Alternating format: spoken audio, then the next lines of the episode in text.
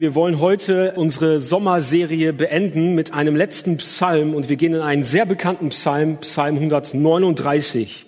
Schlag in deine Bibel auf, Psalm 139. Und wir lesen ihn erstmal und dann schauen wir, was Gott uns zu sagen hat. Psalm 139, dem Chorleiter von David, ein Psalm. Herr, du hast mich erforscht und erkannt. Du kennst mein Sitzen und mein Aufstehen. Du verstehst mein Trachten von fern. Mein Wandeln und mein Liegen, du prüfst es. Mit allen meinen Wegen bist du vertraut. Denn das Wort ist noch nicht auf meiner Zunge. Siehe Herr, du weißt es genau. Von hinten und von vorn hast du mich umschlossen. Du hast deine Hand auf mich gelegt. Zu wunderbar ist die Erkenntnis für mich, zu hoch. Ich vermag sie nicht zu erfassen.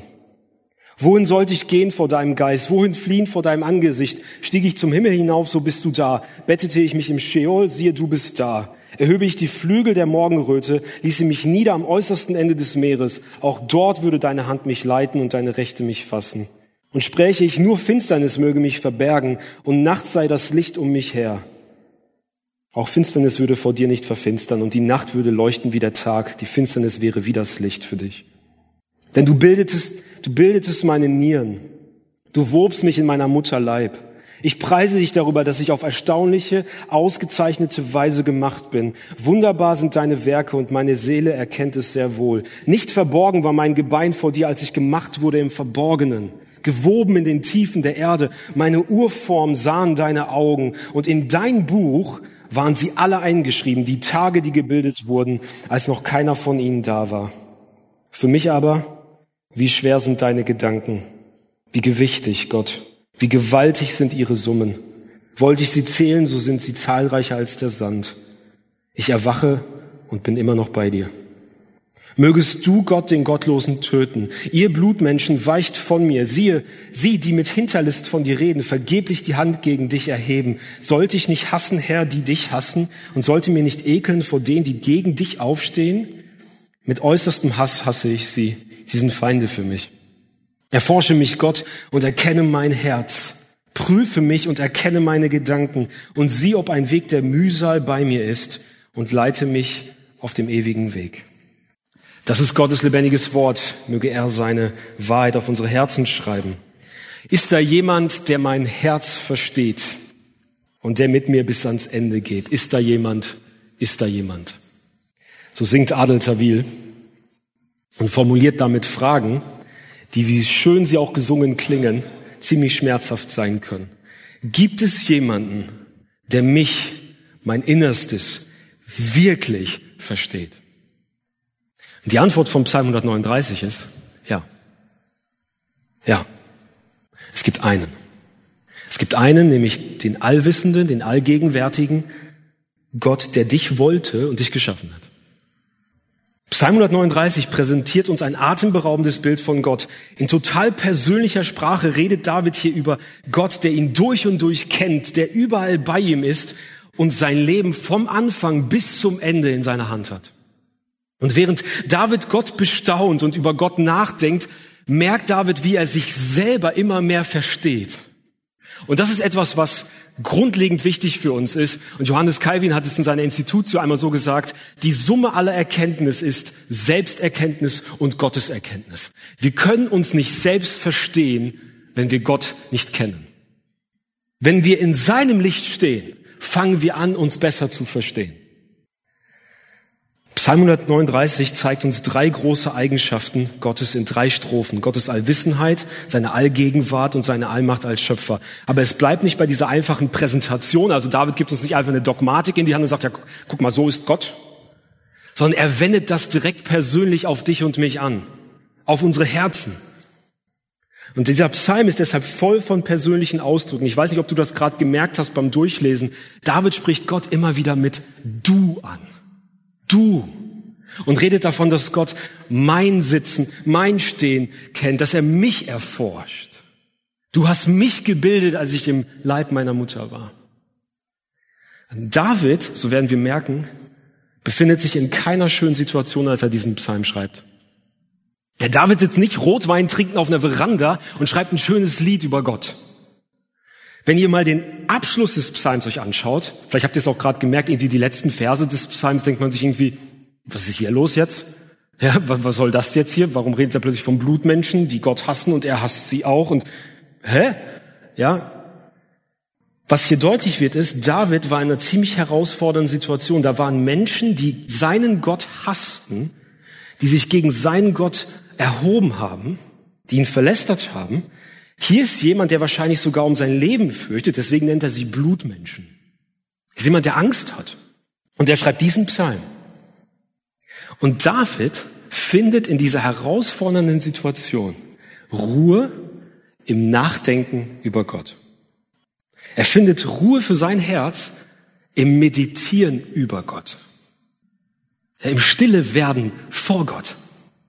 Im Bestaunen von Gott. Indem er seine Augen auf seinen Gott ausrichtet, seinen Gott in seiner Größe neu entdeckt und im Zuge dessen neu erkennt, wer er ist. David bestaunt drei Dinge über seinen Gott. Unbegrenztes Wissen, Präsenz und Macht. Das alles macht unseren Gott aus. Und wir werden gleich merken, Psalm 139 präsentiert unseren Gott als die eine unausweichliche Realität deines und meines Lebens. Wir kommen nicht um ihn herum. Wir kommen nicht um ihn herum. Wir können ihn ignorieren oder ehren, lieben oder ablehnen. Er ist da. Er ist da. So wie Paulus es ähm, in Athen dann sagt, in ihm leben und weben und sind wir. Und bevor wir uns das im Detail anschauen, will ich uns einladen, kurz über etwas nachzudenken. Etwas, wozu uns dieser Psalm animiert, es zu tun. Und das heißt, über Gott staunen. Ich glaube wirklich, das ist eine geistliche Disziplin, die wir immer wieder lernen müssen, weil sie für unser Herz unersetzbar wichtig ist. C.S. Lewis hat in seinem Klassiker Die Abschaffung des Menschen davon gesprochen, dass wir dadurch, dass wir in einer immer technologisierteren Welt leben, aufhören, Schönheit als solche wahrzunehmen und zu genießen. Wir funktionalisieren sofort. Ja, wir sind in, in den Bergen, holen ganz schnell unser Handy raus, machen ein Foto und funktionalisieren das, indem wir wollen, dass ganz viele Leute darauf reagieren. Wir funktionalisieren Schönheit. Und ich will euch nicht zu nahe treten, aber das tun wir auch mit Gott. Wir wissen Dinge über ihn und wir funktionalisieren sie ganz schnell für uns. Aber wir bestaunen nicht mehr. Wir genießen nicht mehr. Und doch ist es genau das, was wir brauchen. In Stille vor Gott sitzen und ihn bestaunen für das, was er ist. Ihn bestaunen für das, was er ist. Das ist, was wir brauchen, um unsere Herzen zur Ruhe bringen. Denn das ist der Unterschied, mein Freund, zwischen Wissen über Gott oder Gott wirklich kennen. Das eine ist dein Kopf. Bestaunen ist dein Herz. Und das brauchst du. Das brauche ich. Denn das wird dich durchtragen durch herausfordernde Zeiten. Weißt du, du kannst wissen in deinem Kopf, dass Gott gut und gnädig ist. Aber wenn du so richtig im Leid bist, dann hilft dir dein Kopfwissen nichts. Du musst in deinem Herzen bestaunt haben, bevor du in das Tal gehst, dass er gut und gnädig ist, so dass diese Wahrheit in deinem Herzen so verankert ist, dass du selbst am Grab deiner Mutter, deines Vaters, deiner Frau, deines Mannes sagen kannst, er ist gut. Er ist gut. Deshalb brauchen wir das Bestaunen. Deshalb brauchen wir das Bestaunen. Das wird unser Herz immer wieder neu mit Mut und Hoffnung fluten und uns neue Kraft geben. Und Psalm 139 lädt uns zum Staunen ein über diesen Gott, der uns persönlich kennt, immer bei uns ist und uns gewollt hat. Also lass uns das jetzt mal tun. Lass uns eintauchen und von David zum Staunen einladen. Und es beginnt eben mit unbegrenztem Wissen. Das sind die Verse 1 bis 6. Ich weiß nicht, ob du manchmal das Gefühl hast, ich jedenfalls schon, dass, dass mein Smartphone irgendwie zu viel über mich weiß ähm, ich weiß, die, die Sicherheitsexperten unter uns würden sagen, ja Rudi, da kann man auch gegen was tun. Ich weiß, aber da hätte ich jetzt keine Illustration. Ja, manchmal, manchmal scheint es fast so, als würde mich dieses kleine Ding durchschauen. Schon von vornherein wissen, was ich will und suche. Ja, was natürlich etwas mit diesen perfekt funktionierenden Algorithmen zu tun hat. Und natürlich ist mein Smartphone nicht allwissend. Es lernt. Es lernt. Jedes Mal, wenn ich was eintippe, lernt es. Und auch wir Menschen, auch für uns Menschen gilt, auch wenn wir viel wissen und wahrscheinlich noch nie mehr gewusst haben als jetzt, unser Wissen über die Welt, unsere Mitmenschen, selbst die, die uns ganz nahe stehen, ist immer begrenzt.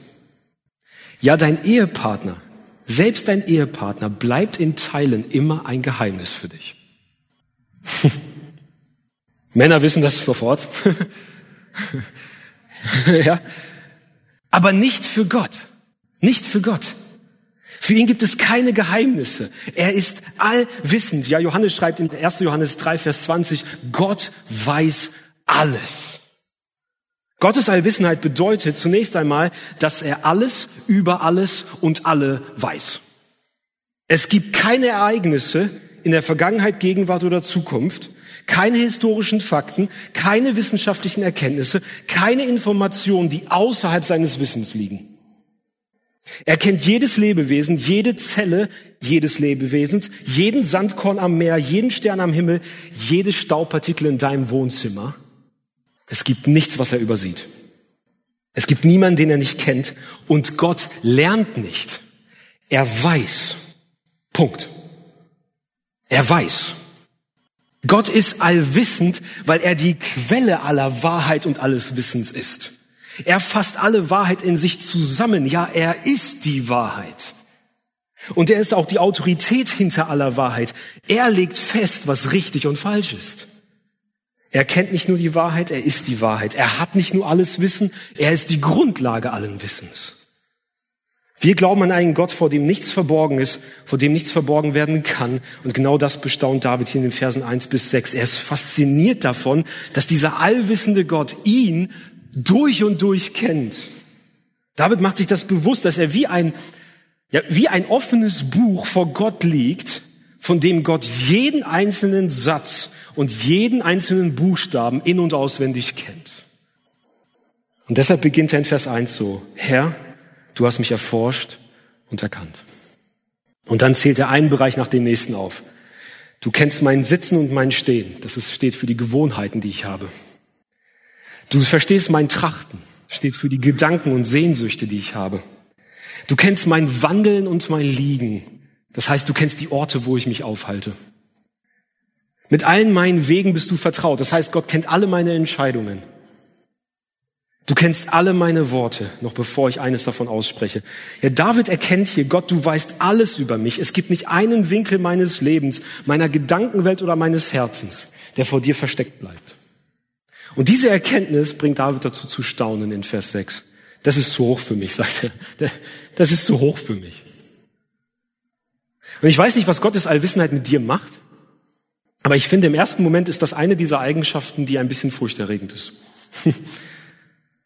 Es gibt einen Gott, der alles über mich weiß, der jede dunkle Ecke meines Lebens und Herzens kennt der über jede noch so gut versteckte sündige Gewohnheit Bescheid weiß. Der das weiß. Der meine tief verborgenen Gefühle, ob es Hass oder Eifersucht oder Bitterkeit ist, sieht. Gott weiß alles.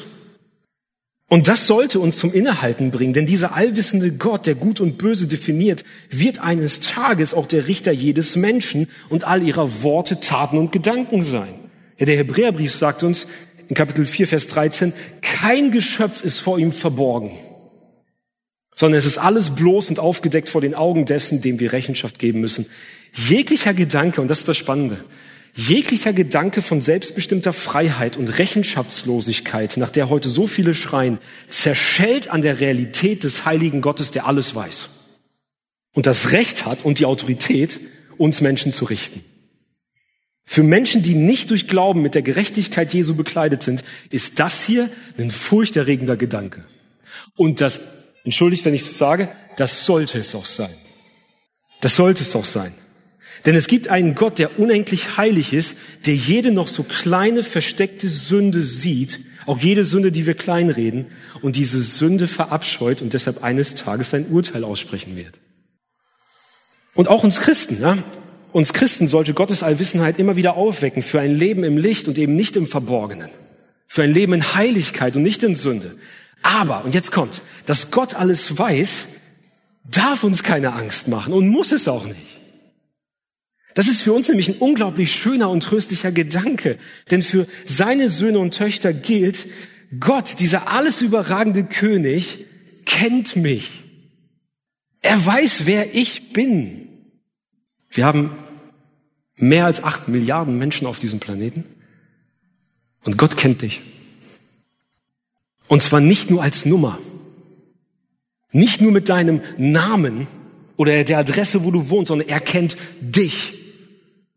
Er weiß, wer du bist. Er interessiert sich für dein Leben. Und darum macht David in Vers 5 klar, dass Gottes Allwissenheit für seine Kinder nichts Furchterregendes ist, sondern Segen bedeutet. Schaut mal, was er hier sagt in Vers 5. Von hinten und von vorn hast du mich umschlossen. Du hast deine Hand auf mich gelegt. Merkst du, was das heißt? Von Gott als sein Kind, das ist ja David, als sein Kind gekannt zu sein, bedeutet nicht in Gefahr zu sein, weil er alles über mich weiß, sondern beschützt zu sein. Er umschließt die, die er kennt. Seine Hand liegt segnend auf dir. Er kennt seine Schafe und seine Schafe sind absolut sicher bei ihm. Wisst ihr, wir haben ja so eine Grundangst in uns als Menschen. Die Angst davor, wirklich vollkommen gekannt zu sein. Dass es jemanden geben könnte, der wirklich alles über mich weiß. Jede dunkle Ecke meines Lebens kennt. Mit der ich über niemanden rede. Wir haben Angst davor, Warum? Weil wir uns fürchten, in dem Moment, wenn jemand uns wirklich durch und durch kennt, sich erschrickt und uns wegstößt. Und Tatsache ist, du wirst das vielleicht erlebt haben. Vielleicht hast du dich eines Tages einem Menschen gegenüber geöffnet mit etwas, wo du dich einfach mal getraut hast, endlich mit rauszukommen und du hast, du hast nicht Annahme und Liebe erlebt, sondern du, du wurdest weggestoßen. Christ zu sein bedeutet, da ist jemand, der kennt mich durch und durch jede dreckige, dunkle Ecke meines Lebens und sagt, und ich liebe dich noch mehr. Ich liebe dich noch mehr. Das alles, was ich über dich weiß, bringt mich nicht dazu, dich wegzustoßen. Bringt mich nicht dazu, dich wegzustoßen. Kind Gottes, dein Vater kennt dich. Er ist nicht überrascht von dem Versagen und den Sünden, über die du mit niemandem sprichst, weil du dich dafür schämst. Er weiß darum und weißt du was? Vor aller Ewigkeit hat er schon dein komplettes Versagen, all deine Stolpereien, all deine Sünden gesehen und sich entschieden, für diese Person werde ich meinen Sohn am Kreuz sterben lassen. Ich will, dass der da mein Sohn wird. Ich will, dass die da meine Tochter wird. Er ist nicht überrascht davon. Er ist nicht überrascht. Er kennt dich und das schreckt ihn nicht ab, dich zu lieben. Er schreckt ihn nicht ab, dich zu lieben. Er weiß um alles in dir und an dir und hat immer genug Vergebung und Liebe für dich. Und hier kommt die zweite gute Nachricht, die damit zusammenhängt für uns Christen. Er versteht dich besser, als du es kannst. Er sieht und kennt deine Ängste und Gefühle, die du selbst nicht einordnen kannst. Er ist nicht überfordert mit deinen komplizierten Gedankengängen. Und er ist nie überrascht von dem, was in dir vorgeht. Ja, brauchen wir eigentlich mehr Gründe, um ins Gebet zu gehen? Wenn da ein Vater ist, der uns liebt und kennt und längst weiß, was in uns vorgeht. Gott kennt dich, er versteht dich. Und hier die dritte gute Nachricht. Er wird dich nie vergessen. Er wird dich nie vergessen. Ja, wir verlieren ihn so schnell aus unseren Augen, oder? In unserem Alltag, wir vergessen so schnell das, was er uns versprochen hat. Aber er wird uns nie vergessen. Und er verdrängt auch nie, dass wir zu ihm gehören, selbst dann, wenn wir unglaublich versagt haben. Weißt du was? Das war Petrus großer Trost, als er richtig versagt hat. Erinnert euch Petrus? Ja, der großmäulige Jünger? Verrät oder beziehungsweise verleugnet seinen Herrn, für den er sterben wollte. Und dann steht Jesus diesem Petrus gegenüber und fragt ihn, hast du mich lieb? Und was Petrus sagt, ist was? Herr, du weißt alles. Du weißt, dass ich dich lieb habe. Petrus klammert sich in diesem Moment an das, was Jesus über ihn weiß. Weißt du, das ist so wichtig für dich. Es ist wichtiger, dass Jesus weiß, wer du bist, als dass du weißt, wie gut du bist. Es ist so wichtig, dass du weißt, Jesus weiß, wer du bist. Er weiß, dass du sein Schaf bist, auch wenn du das vergisst.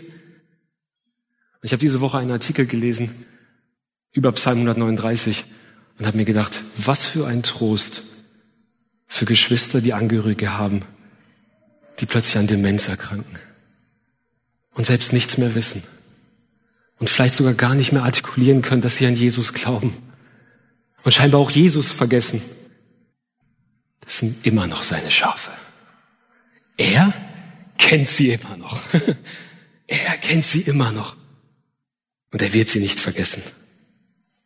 Herr, du weißt alles, du weißt, dass ich dich lieb habe. Klammer dich an Jesu Allwissenheit. Wahrheit Nummer eins. Wahrheit Nummer zwei. Unbegrenzte Präsenz. Und damit kommen wir zu den Versen sieben bis zwölf, wo David sagt, und eine große Botschaft für uns hat, Gott ist überall.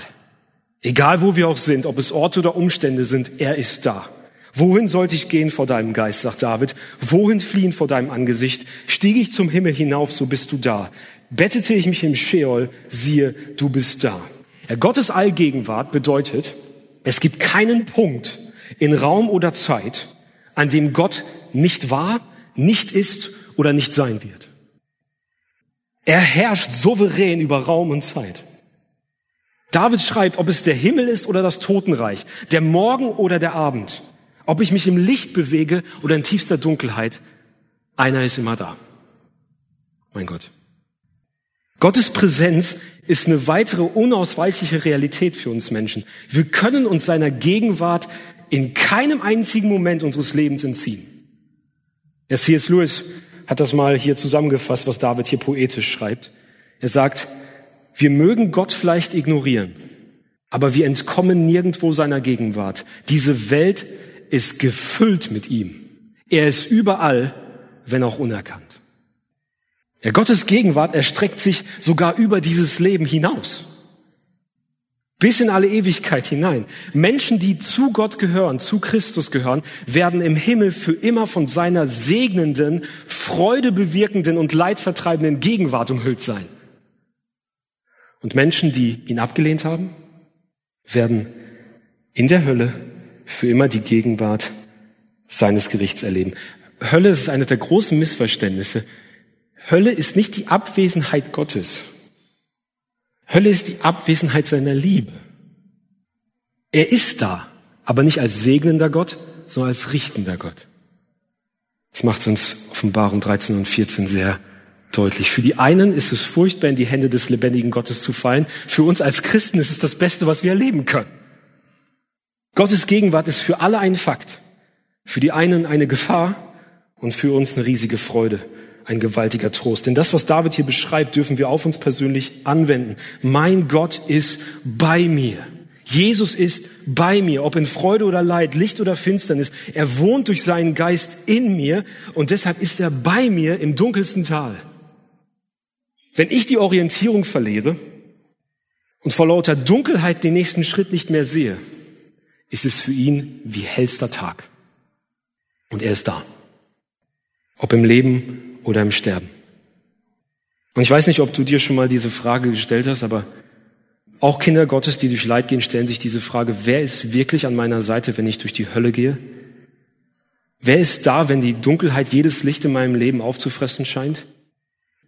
Und hier, hier kommt die Zusage vom Psalm 139. Kind Gottes, es gibt keinen Ort, keinen Zeitpunkt, keine Situation, keine Herausforderung, keinen Schicksalsschlag, wo du allein bist. Du bist nie allein. Und ich fand so schön, was Mose in seiner letzten Rede an die Israeliten sagte, 5. Mose 33, Vers 27, dieser Vers ist mir vorher nie so richtig aufgefallen. Eine Zuflucht ist der Gott der Urzeit für dich und unter dir sind ewige Arme. Ist das gut? Unter dir sind ewige Arme. Es gibt diese schöne Szene in den Chroniken von Narnia, wo die kleine Lucy, ein kleines Mädchen im Alter wahrscheinlich von sieben oder acht Jahren, durch die Nacht reitet auf einem Pferd. Und plötzlich hört sie aus, es ist stockdunkel, sie sieht gar nichts und sie hört plötzlich nebenan ein, ein Brummen und hört einen tiefen Atem und sie bekommt Angst und fragt, wer ist da? Und es, es antwortet keiner. Und kurze Zeit später fragt sie, wer ist da? Plötzlich tritt aus der Dunkelheit ihr Freund, der Löwe Aslan, und sagt zu ihr, ich war die ganze Zeit da. Ich warte im Verborgenen. Aber wenn du mich brauchst, trete ich heraus und verteidige das, was zu mir gehört. Das ist Christus für dich und mich. Er ist die ganze Zeit da. Wir sehen ihn nicht, aber er ist da. Und er kämpft für uns unaufhörlich. Kommen wir zu Wahrheit Nummer drei. Unbegrenzte Macht. In der dritten Strophe, Verse 13 bis 17, wird David noch persönlicher. Er redet über Gott als souveränen Schöpfer und wendet auch diese Eigenschaft direkt auf sich persönlich an. David staunt darüber, dass Gott der souveräne Schöpfer und Herrscher ist, dessen unbegrenzte Macht sich nicht einfach auf die Planeten und das Universum bezieht, sondern auf ihn persönlich. Und zwar vom Anfang bis zum Ende seines Lebens. Und eigentlich können wir davon sprechen, dass Strophe 3 die ersten beiden Strophen erklärt. Gott weiß alles über mich und ist immer bei mir, weil er mich gemacht hat. Und deswegen beginnt Vers 13 auch mit einem denn. Hier also die nächste unausweichliche Realität für uns Menschen. Wir können uns seines Wissens über uns nicht entziehen, seiner Gegenwart nicht. Und wir können uns nicht der Tatsache entziehen, dass wir von ihm gemacht wurden. Dass er souverän über unserem Leben regiert.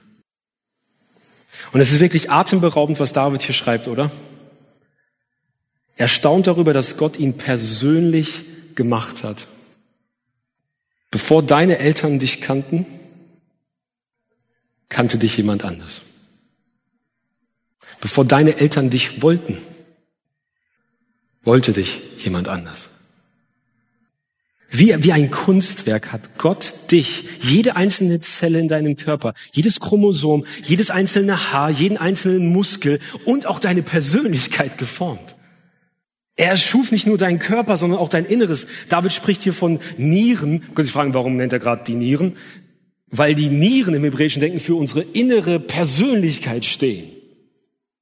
Frag mich nicht warum. Gerade die Nieren.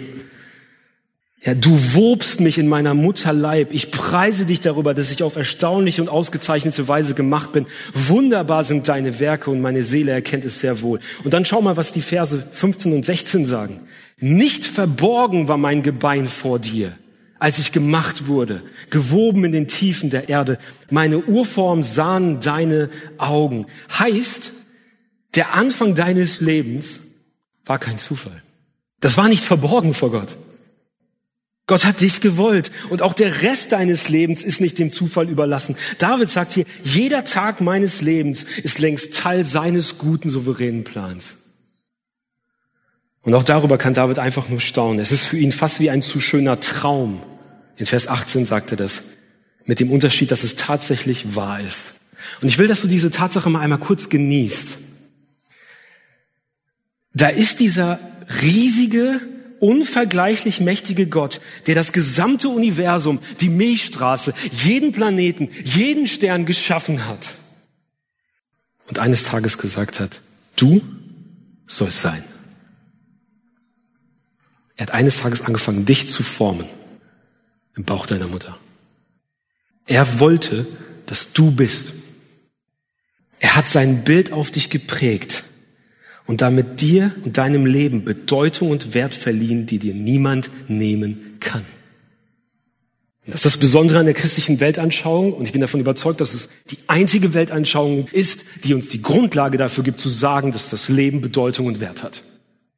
Diese dritte Strophe hat so eine große Relevanz für uns im 21. Jahrhundert. Sie konfrontiert uns mit dem Wert und der Heiligkeit des ungeborenen Lebens. Für Gott ist das ungeborene Leben kein unpersönlicher Zellhaufen oder wie wir es auch nennen. Für ihn ist das ungeborene Leben ein persönliches Du. Ich habe dich geformt. Über jedem menschlichen Leben, ob es mit Einschränkungen oder ohne Einschränkungen geboren wird, steht das göttliche Du sollst sein und wehe einer Gesellschaft, die vermeintliche Selbstbestimmung, Unverbindlichkeit oder sexuelle Freiheit über dieses göttliche Wort stellt. Und diesen kleinen Geschöpfen das Leben raubt. Diese Strophe unterstreicht aber auch den Wert und die Bedeutung deines Lebens. Du wurdest von Gott persönlich gemacht. Er wollte, dass du bist. Er wollte, dass du bist. Du bist kein Zufall, erst recht kein Unfall. Und auch dein Leben ist nicht dem Schicksal überlassen. Er hat dein Leben von Anfang bis zum Ende in seiner Hand, egal wie durcheinander es gerade aussieht. Und ich weiß nicht, in was für Verhältnissen du groß geworden bist, ob deine Eltern dir das Gefühl gegeben haben, dass du eigentlich nicht gewollt bist Und ich weiß, dass es Menschen gibt, die mit diesem schrecklichen Gedanken aufwachsen mussten. Es gibt einen, der dich wollte. Und sein Wort zählt. Er wollte dich. Und hier ist eine Botschaft, die Psalm 139 für dich und mich in unseren chaotischen und verwirrenden Zeiten hat. Hey, du darfst mit allen Fragen rund um deine Identität bei ihm zur Ruhe kommen. Aber ist ja so viel los draußen gerade, oder? So viel los. Aber wir dürfen zur Ruhe kommen bei dem Gott, der uns wunderbar und einzigartig gemacht hat. Bei dem Gott, der keinen Fehler gemacht hat, als er uns formte. Als er uns gemacht hat.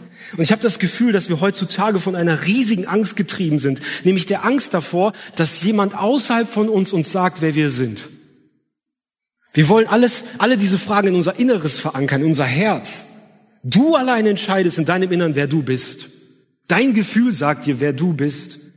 Es gibt keine unsicherere Grundlage. Und wir ernten dadurch nicht Befreiung, sondern Chaos, Verwirrung und Unsicherheit. Aber wir dürfen zur Ruhe finden in dem, was unser guter Schöpfer über uns ausgesprochen hat, als er uns liebevoll gemacht hat. Ist es nicht spannend, dass diese Frage, die heute so viele Menschen auch bewegt, uns als Gesellschaft bewegt und wo so viel Chaos und Verwirrung herrscht, schon in 1. Mose 3 eigentlich anklingt? Adam und Eva wollten was anderes sein als das, was Gott über sie ausgesprochen hat. Sie waren damit nicht zufrieden. Und wozu führte das? Chaos. Chaos.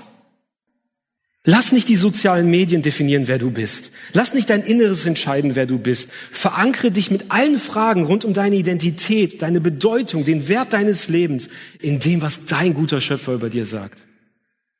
Denn das ist wahr und das steht felsenfest.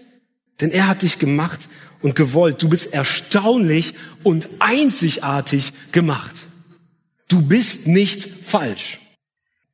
Auch wenn dein Gefühl dir das sagt. Du bist nicht falsch. Und das hier, was hier in Vers 14 steht, steht nicht, um uns selbstbewusst zu machen, geschweige denn stolz. Das steht hier, um uns dankbar zu machen, um unser Vertrauen in den Gott zu stärken, der uns gemacht hat und sich etwas dabei gedacht hat. Das befreit uns von falscher Unzufriedenheit mit unserem Körper, von, von Neid auf das Aussehen anderer und von der Bitterkeit, dass gerade ich mit diesem Handicap leben muss. Du bist von ihm erstaunlich und einzigartig gemacht. Er hat sich etwas dabei gedacht. Eine christliche Theologie des Körpers schließt natürlich auch ein, dass wir uns um unseren Körper kümmern und nicht verantwortungslos mit ihm umgehen, denn er ist Gottes Geschenk an uns. Aber sie beginnt zunächst einmal hier bei der dankbaren Annahme der Wahrheit. Ich bin, wie ich bin, gewollt und gut von meinem Gott gemacht.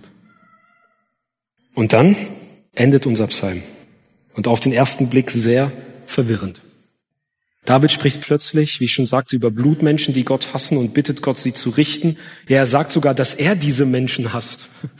Wie passt das denn jetzt zusammen mit dem Rest?